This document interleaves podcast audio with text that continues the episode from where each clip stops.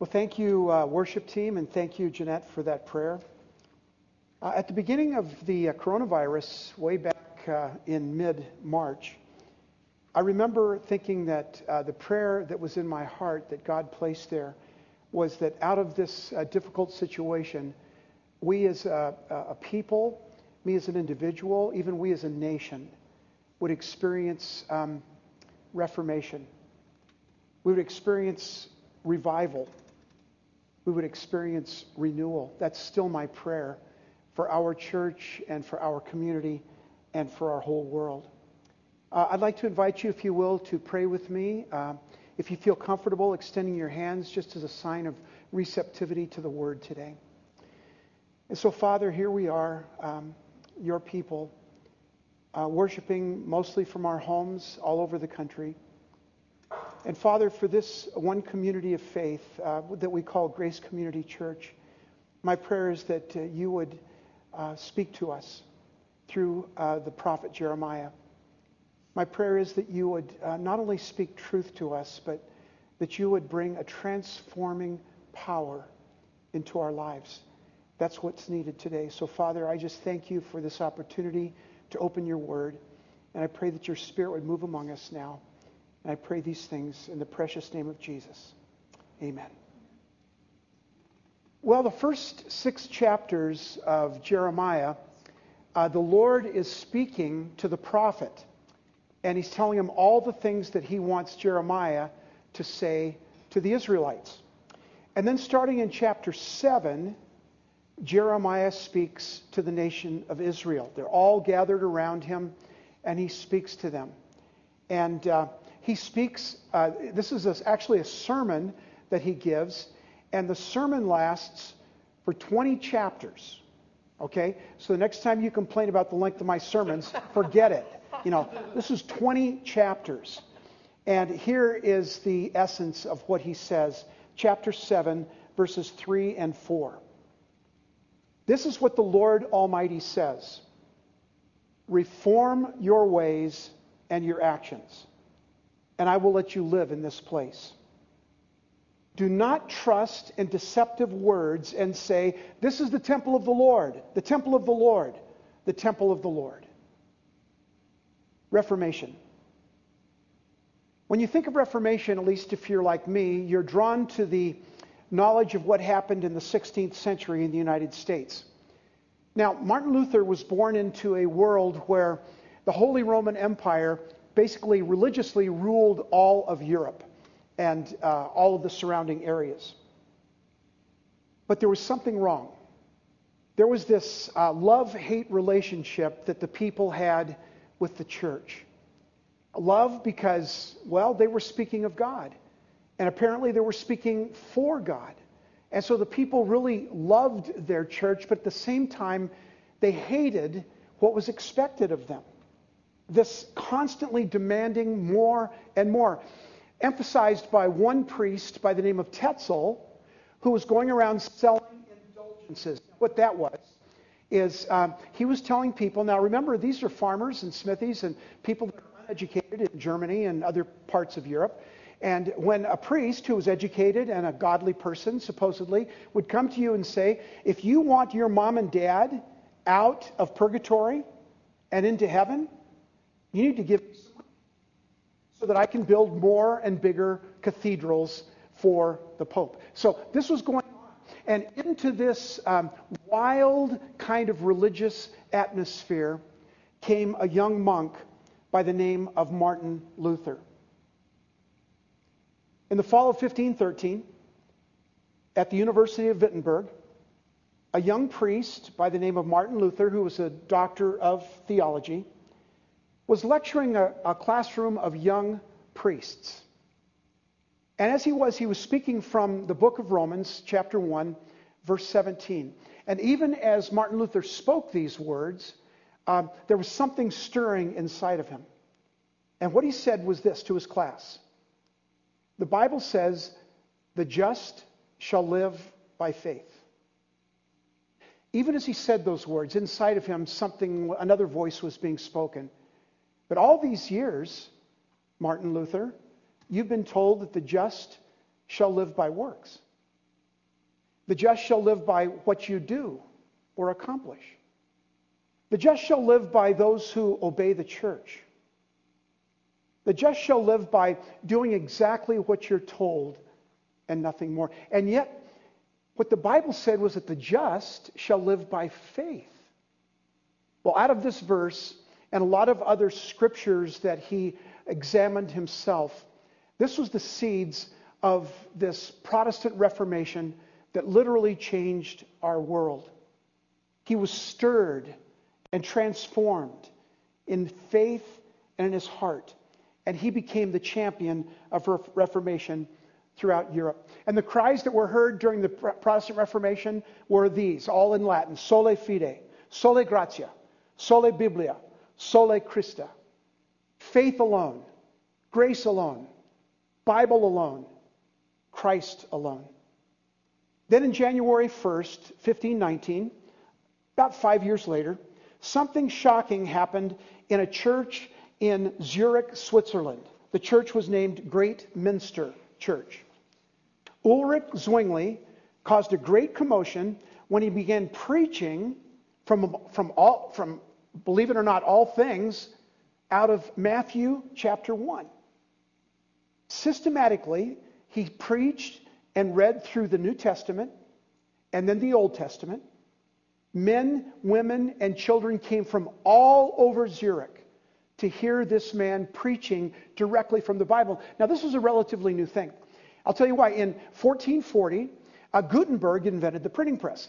And because of that, uh, more copies of the scriptures were available. Before that, no copies were available except to uh, wealthy people and priests. Now, the scriptures are being more available to the common people. And this is really one of the things that fueled the Protestant Reformation. And this was an incredible beginning. To this day, over the portal of the church, the Great Minster Church in Zurich, there is a, a sign that reads, The Reformation of Huldrych Zwingli began here January 1, 1519. And so with John Calvin in France, John Knox in Scotland, the reading, preaching, understanding, and most importantly, the living out of God's Word changed the world. The Protestant Reformation. Now, out of that, we get, of course, Methodists, Baptists, Presbyterians, Lutherans, the Evangelical Covenant Church, and many, many other denominations. And the difference between the Roman Catholic Church to this day and Protestant churches is really basically who is your authority. For the Roman Catholic Church, the authority is three things the Pope, tradition, and the Bible. Martin Luther changed that dramatically when he said the only rule and authority in our lives is what? You guessed it, the Bible, and the Bible alone. 2,200 years before Luther, Zwingli, Calvin, and Knox, there lived another reformer named Jeremiah. If that great prophet were alive today, as he was in that pagan times, he would do what the Protestant Reformation did. He would preach and teach and live the Word of God. Jeremiah 7 contains one of the greatest Reformation sermons ever written. And as I've mentioned before, that sermon continued for 20 chapters. And it was not a popular message. Let's look at why. Before Jeremiah was born, uh, a generation before he was born, uh, the king of Israel was Manasseh. And he was the worst king the Hebrews had ever experienced. He was an evil man presiding over a corrupt government, and he reigned in Jerusalem for 55 years. Now, he encouraged pagan worship that involved communities in sexual orgies. He installed cult prostitutes at shrines throughout the countryside. He imported wizards and sorcerers from Babylonia to enslave people with their magic. His capacity for inventing new forms of evil seemed endless. One day he's placed his son on the altar in some black ritual of witchcraft and burned him alive as an offering. This is recorded in 2 Kings chapter 21. This is what 2 Kings 21 9 says. Manasseh seduced them to do more evil than the nations had done, whom the Lord destroyed before the people of Israel. Jeremiah was born into the last decade of Manasseh's rule. This is the world in which Jeremiah learned to walk and talk and play. It was a dark world because God's people had altogether forgotten God. Last week we talked about another crossroads that the Israelites were at, and that was uh, 600 years before Jeremiah was Joshua.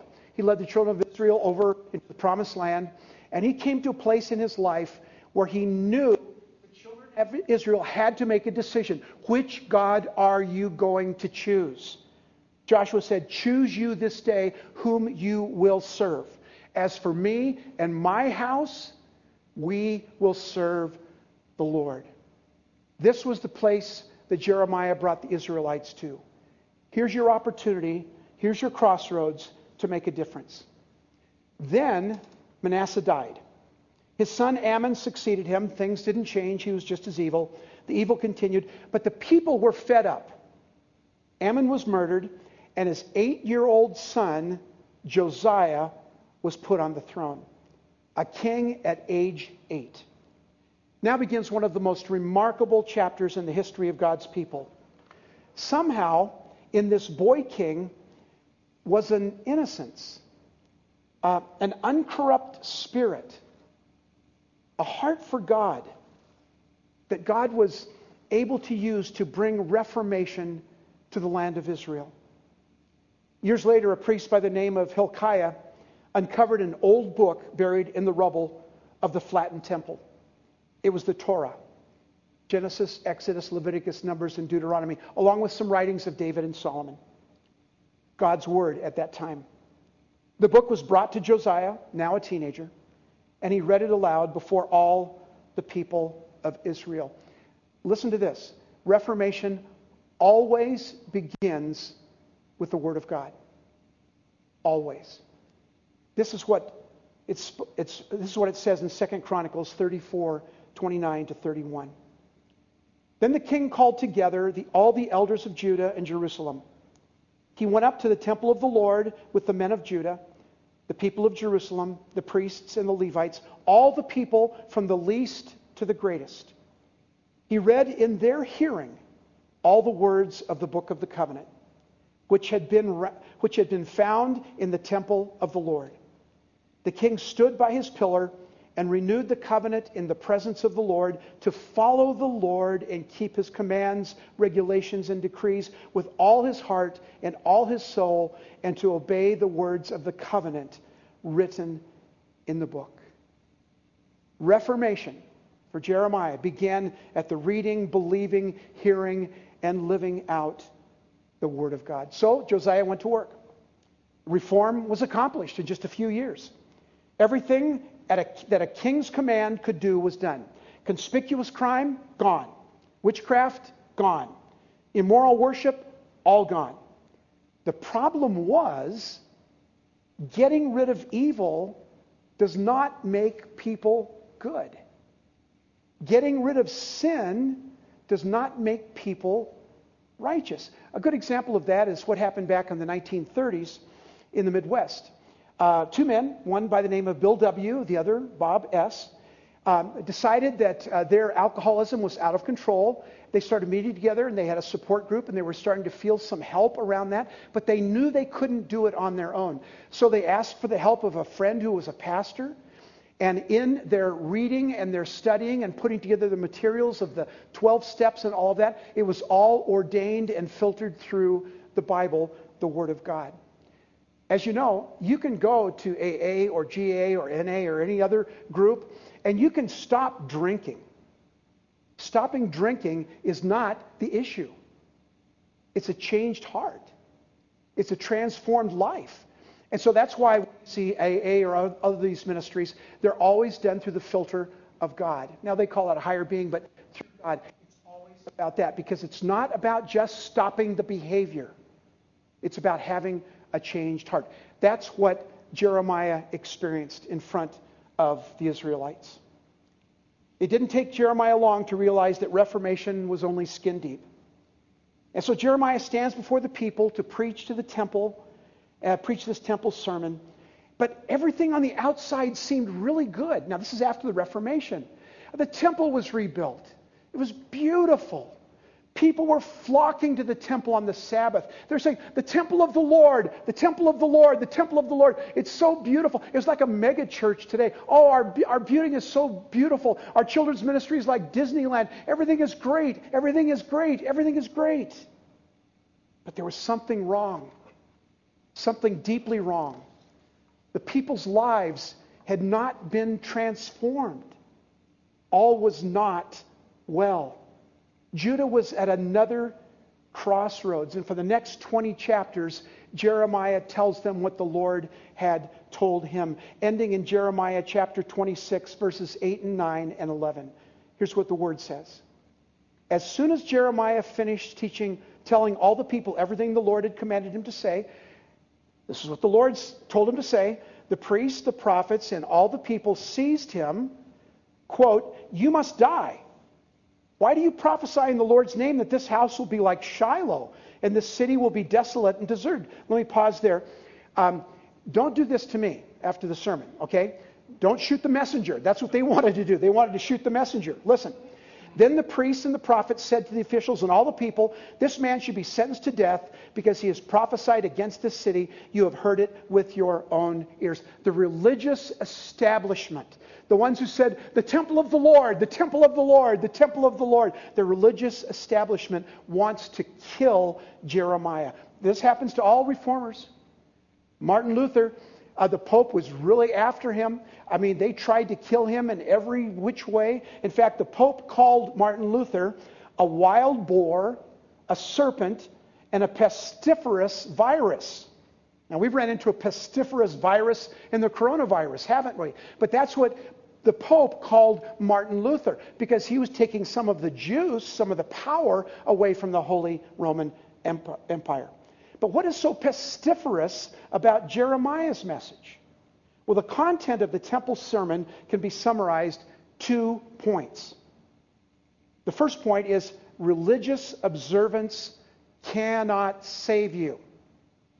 Religious observance cannot save. And the second point was this only a relationship with God manifested in obedience pleases God. Cal- John Calvin put it this way Sacrifices are of no importance or value before God unless those who offer them wholly devote themselves to God with a sincere heart.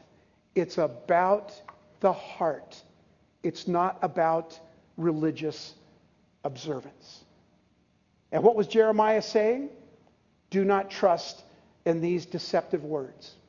People have all kinds of religious slogans, all kinds of religious words. The temple of the Lord, the temple of the Lord. Oh, God bless this person, God bless that person. Even God bless America. Sometimes it really bothers me. After 9 11, every president ends every speech with the same thing. It has become tired and worn, and nobody knows what it means. God bless America. You know what? I'm not sure God wants to bless America. In fact, what we should say is America bless God. America, you start paying attention to God. America, you start loving and living the way God wants you to love and live. That's what we should be doing. But these people were religious.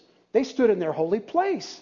They spoke the modern God talk. Everyone looked good. They were in the right place and they said the right words, but their hearts were not right. In the crisis we're facing today, how many of us can say that?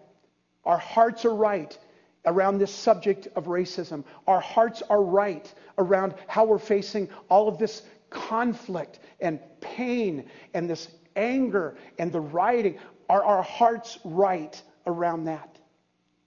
They were not right in Jeremiah, Jeremiah's day. The reform was necessary, but it was not enough. Religion was reduced to places or words or activities. We have, how many times have we said all through America that the church is not the building? Well, in those days, and we do the same thing. We're anxious to get back together. We know that. We're not anxious to get back to the building so much. This is a good building. But we're anxious to get back together. The body of Christ, the ecclesia, the gathering. That's what we were anxious to get back. Religion was just reduced to words. The temple of the Lord the temple of the Lord. God bless America. Do this, do that. Amen. Praise the Lord. All of these words, but our life, our love, mercy, obedience, relationship with God, justice, are those the things that are really in us? Just when Jeremiah expected the people to launch into a, a life of faith and passion with God, he finds them stupidly repeating a religious slogan Temple of the Lord, Temple of the Lord. How sad. We hear that so many times in our world today. Oh, how come we're not singing my songs? Singing my songs singing my songs? How come we're not saying the Lord's Prayer, saying the Lord's Prayer, saying the Lord's... All of these slogans, which are all good in their own right, but is your heart right with the Lord? Or is it just some slogan that you say as you enter church? Now, there's a really wonderful example of this in the New Testament. Um, Jesus, uh, this is found in Mark chapter 3. Uh, Jesus was uh, invited to speak at the temple, which was a big deal. And, uh, but the Jews were, were really trying to corner him, not, not all the Jews, but the Pharisees, the religious leaders, were trying to corner him and get him to stumble. So this is the, the Sabbath. They're meeting in the temple. The place is buzzing with excitement because anytime Jesus spoke, people listened. And, and here's, what the, here's what the Pharisees did. They went out and found a man with a withered hand, you know, with a crippled hand. And he brought him in and he put him in the front row, like sit him in the front pew. So Jesus has to see this guy, right? They're trying to trick him.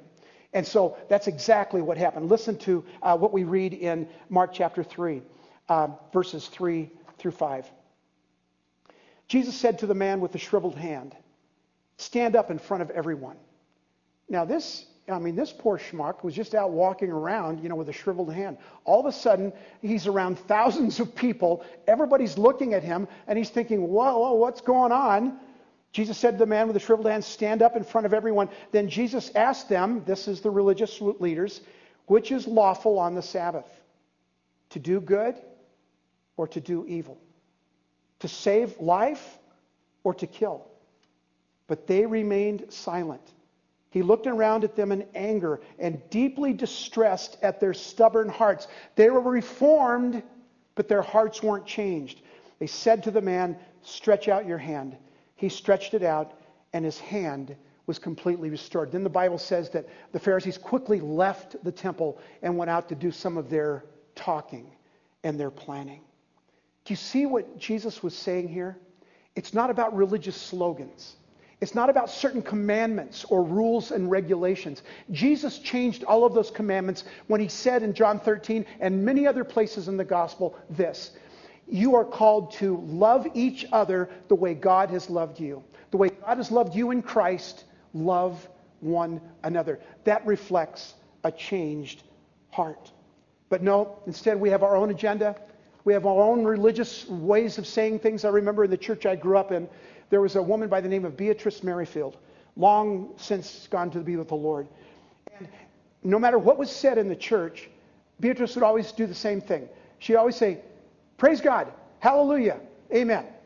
Okay? Even if it didn't fit. One time, Pastor Woodhouse was telling about a man who was just contracted with cancer, and people were, were going to pray for him. Amen. Praise the Lord. You know, and, and everybody looks at her. What are you talking about? This was just the temple of the Lord, the temple of the Lord, the temple of the Lord. It can't be about slogans. It can't be about words. It has to be about a transformation of the heart.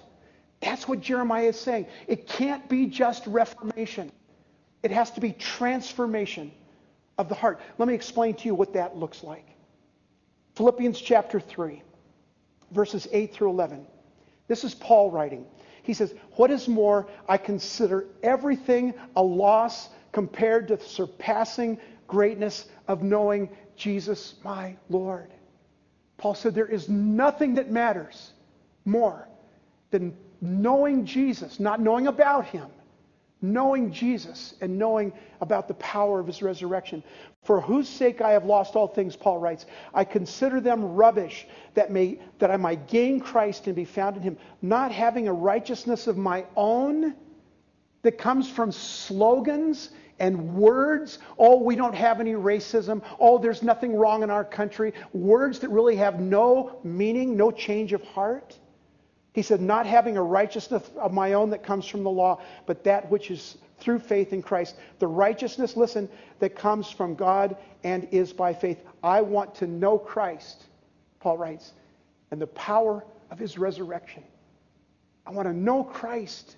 I don't want to just say words. I don't want to just say everything's okay. I don't want to say that, well, there's no such thing as racism. I'm just going to say praise the Lord or God bless America. I don't want to just say those words. I want my heart to be transformed by Jesus. And that only happens when we experience Him as our personal Lord and Savior. I want to know Christ and the power of His resurrection and the fellowship of sharing in His sufferings, becoming like Him in His death, and so somehow to attain to the resurrection of the dead. The supremacy of the greatness of knowing Christ. Reformation is about changing your behavior on the outside transformation is what God desires a change of heart on the inside. Religious observance cannot save. Words have no power if a life is not living a life of humility and, and, and love and care for all people. So the reformation of the city has happened. And now God says, you need transformation. And God says, let's go to a historical field trip. He said, now let's go to a place in Shiloh, chapter 7, verse 12. What is there to see in Shiloh? Well, not much. It's where the temple used to be. It's where the temple used to be. It's where they kept the Ark of the Covenant before they started treat, treating the Ark of the Covenant like a religious uh, toy. And they would take it out to the Philistines to hopefully have uh, carted into battle, to hopefully have uh, be like a lucky charm. But the psalmist wrote these words They angered God with their high places.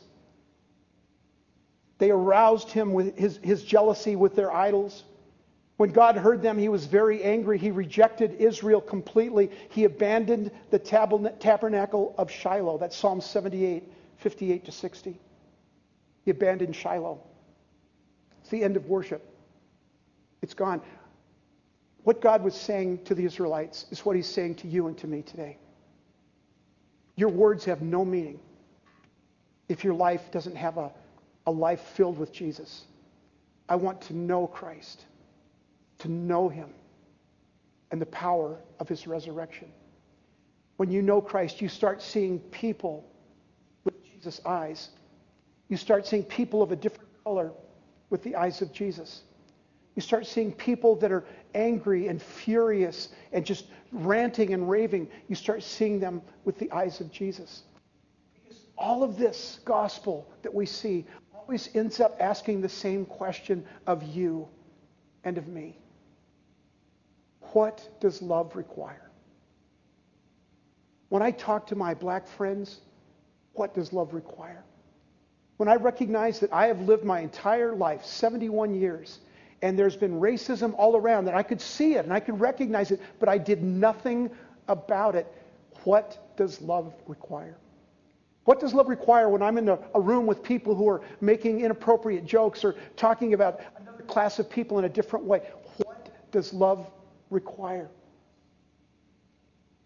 I don't want my heart to be abandoned like Shiloh. I want my heart to be filled with Jesus. Shiloh is a place where God no longer exists. I want to know him and the power of his resurrection, to know him. I don't want to just know about him. I don't want to just say nice things about God or about my country. I don't just want to say religious slogans, but the love, the peace, the shalom, the mercy, the justice that Jesus is in me, I want to live out every day of my life. Do you know why I know that God hasn't given up on us yet? I mean, he could have given up on the Israelites. He had all the reasons to divorce them, right? But the reason that God has not given up on the Israelites in that, those days, the same way he hasn't given up on Christ followers today. And it's this in Jeremiah 3:14. Return, faithless people, declares the Lord, for I am your husband. God still wants that intimate relationship as a husband with his bride, the church. He wants us not to seek reformation, but to seek transformation. Because I want to know Christ and the power of his resurrection in my life, in my words, in my daily activities, in my relationship with all people. I want the power of Jesus Christ to lead because I want to ask the question and always answer it truthfully. What does love require of me? Would you bow your heads with me, please? Father, um, my prayer is right now that um, every person listening to this word would not see it as somebody's ideas or thought, but recognize that this is a word from God. A word that says it's just not about changing our habits, changing our ways, even changing our vocabulary. It's about having our hearts transformed by knowing Jesus so deeply and passionately that it's like a husband wife relationship. It's so rich with intimacy. And Father, I pray that every listening ear would just have this, this time alone with you and just ask this question so honestly Lord, what does love require of me? When the greatest commandment you gave that over that supersedes all other commandments is to love God with all your heart and to love your neighbors yourself. When we understand that and when we start living that out, it's going to change our world, not by politics or by proclamations, but by individuals having hearts that have been transformed by God and the way that we treat other people, the way we look at other people, the way that we love other people. Father, give us that ability to love that way. Help us always to remember to ask this question Lord, what does love require of me? And I pray that over every heart that is listening, over every life that is wondering, what can I do? You can change, not by trying, but by the power of Jesus Christ within you. What does love require of me? Pray this in Jesus' name.